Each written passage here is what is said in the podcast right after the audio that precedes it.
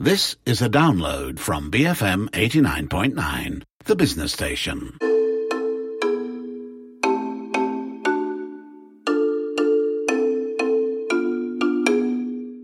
In about 150 AD, the Egyptian astronomer, mathematician, and geographer of Greek descent living in Alexandria named Claudius Ptolemaeus created an astronomical treatise that was unprecedented in size and scope.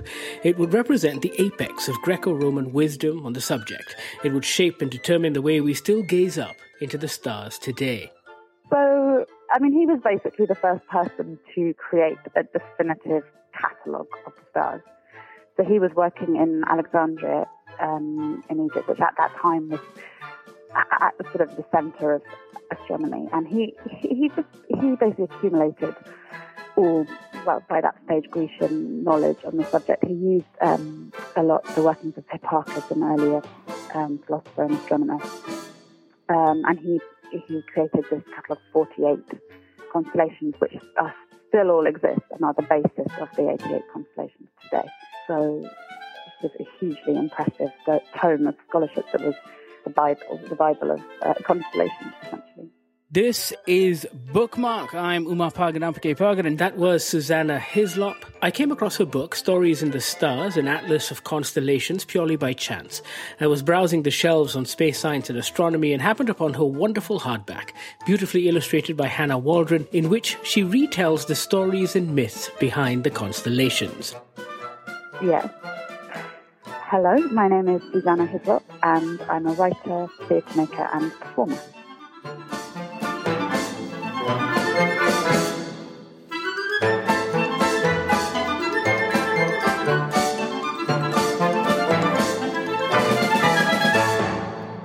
Susanna, where did this book come from?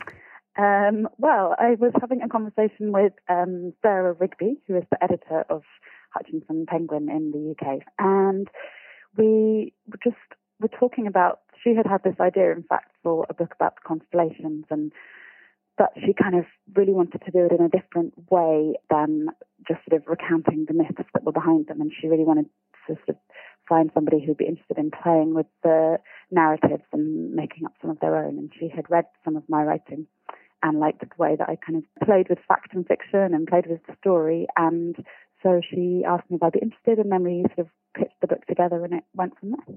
So, talk to me about your fascination with the constellations. I'm, I'm assuming you've been fascinated well before someone pitched this idea to you. Yeah, well, I suppose I've.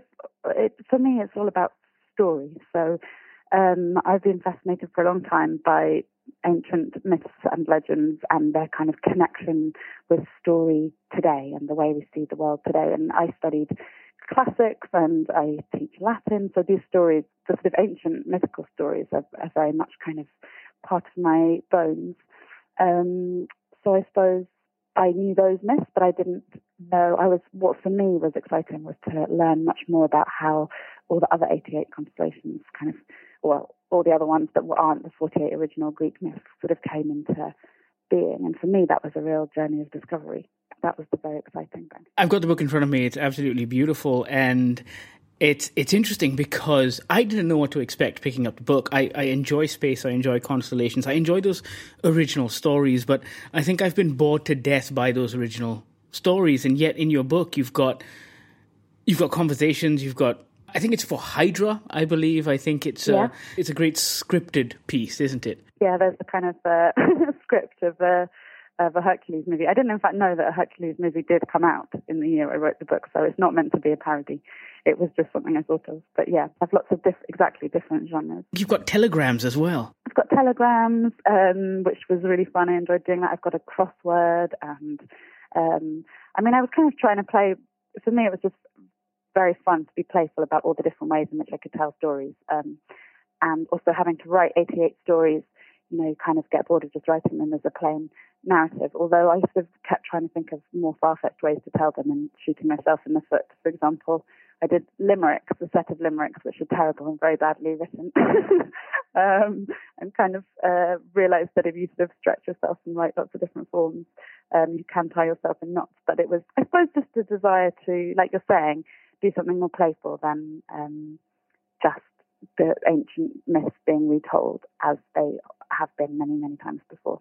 And I suppose for me as well, the way in which people have talked about the constellations over thousands of years um, has always been a way of sort of imprinting their identity or the, the sort of cultural identity on the sky. And sort of it's always been an articulation of a particular um, historical time or set of people or their beliefs. And so I feel like they're sort of up for grabs, and that's what was enjoyable for me. Like they're up for grabs now for us to tell our own stories about them as much as they have ancient stories attached to them. Which is precisely what you do because you actually contemporize, if that's actually a word, a lot of the stories. Yeah, and so and I, I kind of either made old myths sort of new, or I wrote some completely made up stories, or you know, found wrote some sort of in a way short stories, modern short stories. Exactly, yeah. So science, science, astronomy, constellations, they can be quite intimidating. Tell me how these stories are. Tell me why these stories are such a perfect medium for sparking interest. Yeah, well, I think that's it's really interesting. In my introduction, I talk a lot about this kind of division between science and art, and um, something that, particularly in England, the, the sort of school system is very much divided. So I talk about this in my introduction. I was very much on the art side, and you know, a friend of mine always used to argue us on the science side, and there was very little way of sort of crossing between them. But for me, um, stories were the sort of key for me to understand, understand, start to understand some of the science behind stars, and start to get, you know, really very interested in um, astronomy in a way I never had really been before. Um, and I suppose that's the function they've always served, really, is people told stories to kind of explain the movement of the stars across the sky, to explain their concepts of astronomy. Um, but I suppose for me, now having spent so much time thinking about the stories, now when I look at the sky, you know, every time we're in in the big sky, and we're saying to my husband, "Look, look, you know, there's that one, there's this one. Oh, look, and you know, here's what's happening, and here's the story." And once you've attached stories to something, suddenly you can make some more sense of the science behind them. Tell me about that argument. Tell me about that argument with your friend about which was better, art or science. um, uh, who won so that argument? Walk, I talk about this in the introduction, but we used to walk to school every day um, together and just have this kind of incredibly silly argument about which was best. And uh, no one ever won it at school, and we both stubbornly kind of, you know, kicked our stuck our heels in. But I think she probably has won because she is now an incredible doctor who sort of travels the world, works for MS Médecins Sans Frontières and in the UK in NHS, and has kind of treated, spent a year treating, um, you know, non drug resistant tuberculosis. So I think she may have won the argument. but um, I don't know about that. Your books made it eight thousand miles all the way out to Kuala Lumpur. I, well, that's very exciting.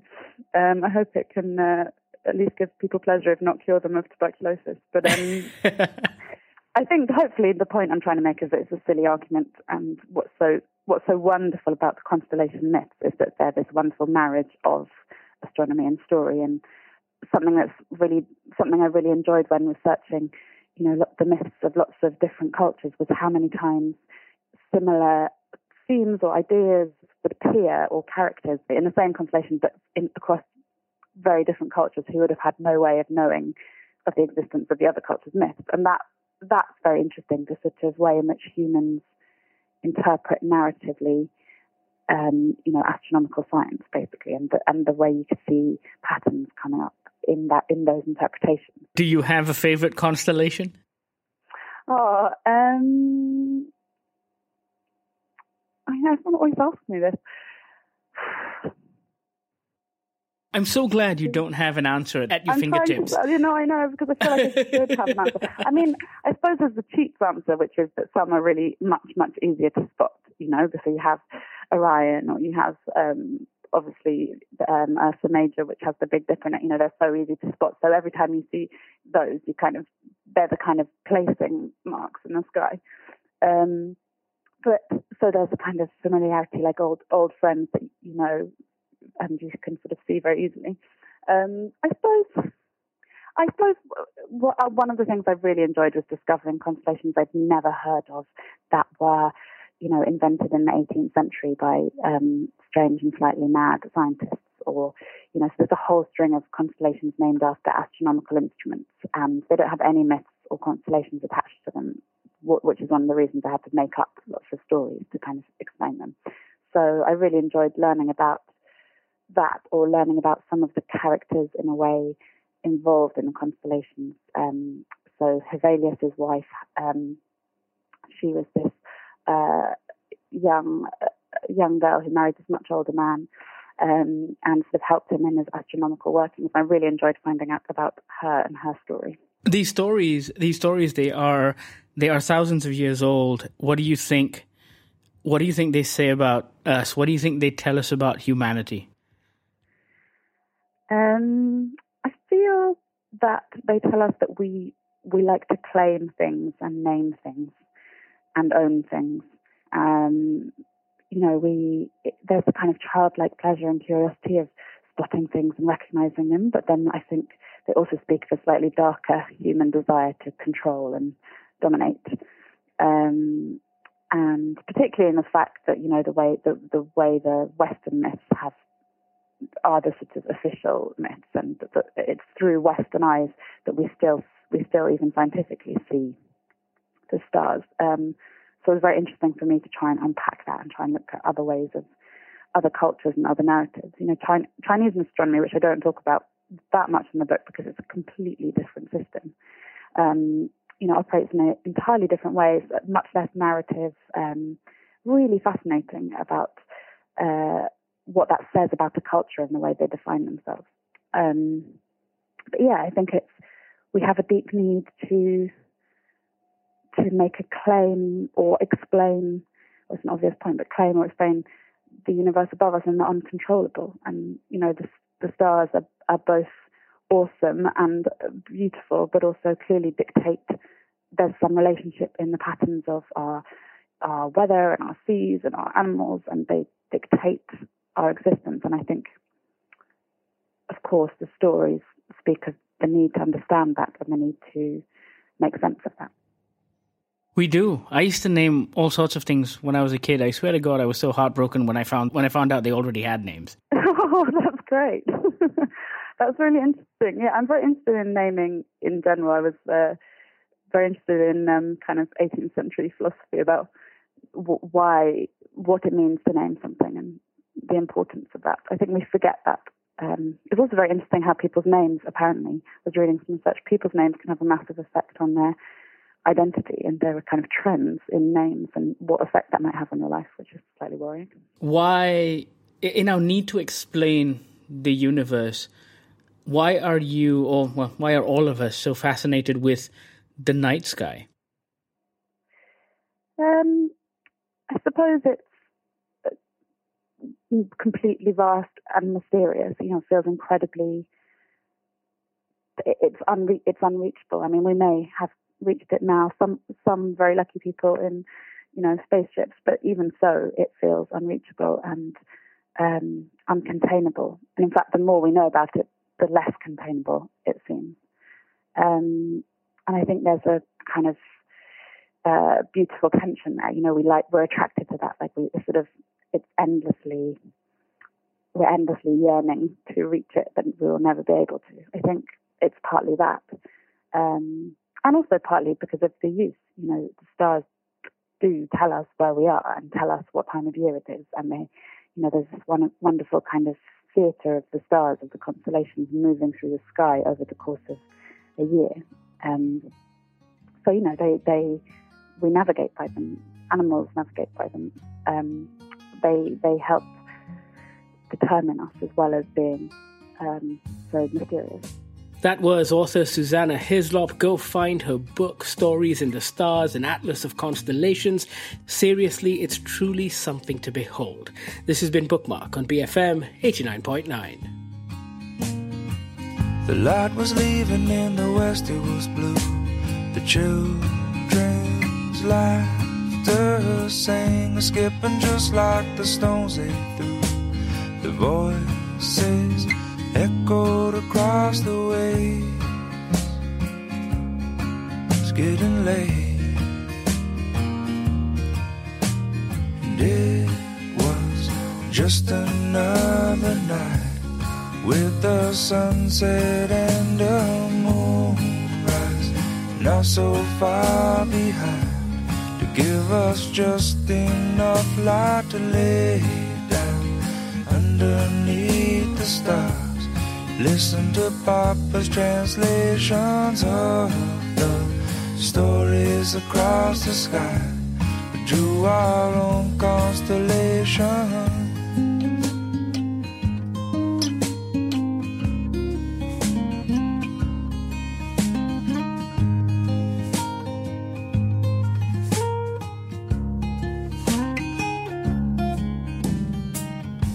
West winds often last too long. But when they calm down, nothing ever feels the same. Sheltered under the Kamani tree, waiting for the passing rain. Clouds keep moving to uncover the sea.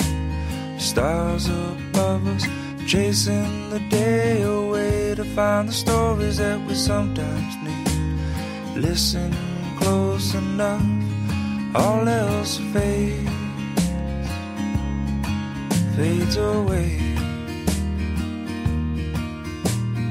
It was just another night with a sunset and a moonrise, not so far behind to give us just enough light to lay down underneath the stars.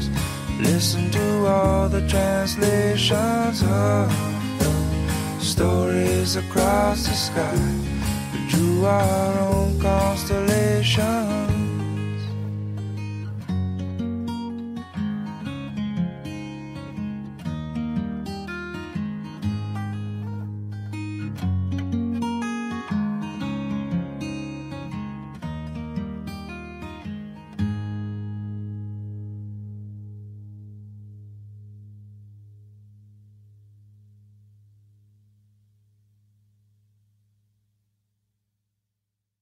Thank you for listening to this podcast.